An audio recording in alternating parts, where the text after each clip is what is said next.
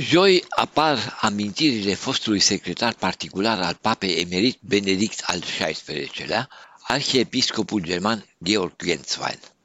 Memoriile apar mai întâi în limba italiană sub titlul Nimic altceva decât adevărul, viața mea alături de Benedict al XVI-lea. În curând, ele o să apară și în limba germană. Fragmentele reproduse în presa italiană, germană și austriacă din cartea lui Genswein au neliniștit anumite cercuri ale Vaticanului. Inclusiv Papa Francisc a reacționat indirect afirmând că bârfa este o armă letală. Il chiacchieriggio è un'arma Ceea ce Papa Francisc numește bârfă sunt dezvăluirile lui Genswein legate de neînțelegerile dintre actualul și fostul suveran pontif. Se știe că Josef Ratzinger a fost un teolog conservator care a readmis în 2007 oficierea slujbei tridentine în limba latină, la care Biserica Catolică a renunțat deja la sfârșitul anilor 60. Papa Francisc a anulat practic această decizie a predecesorului său.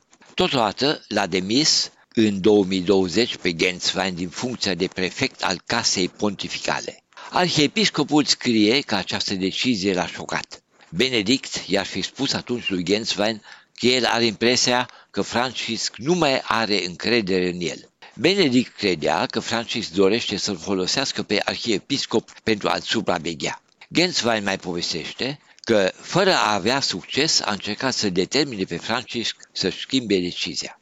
În aceste zile, comentariile legate de fostul papă nu au fost întotdeauna pe placul unor cercuri bisericești. Astfel se explică și înaintarea unei plângeri penale contra revistei comunității LGBTQ din Germania, Quer.de. Informația a fost răspândită pe Twitter de redactorul principal Micha Schulze. El a anunțat acolo că poliția din Berlin a deschis o anchetă contra revistei Quer.de pentru calomnierea memoriei unor decedați. Motivul este un articol din publicația online Quer.de în care Josef Ratzinger este descris ca una dintre cele mai homofobe personalități contemporane. Redactorul spune că va explica oricui de ce îl consideră pe fostul papă drept un instigator homofob.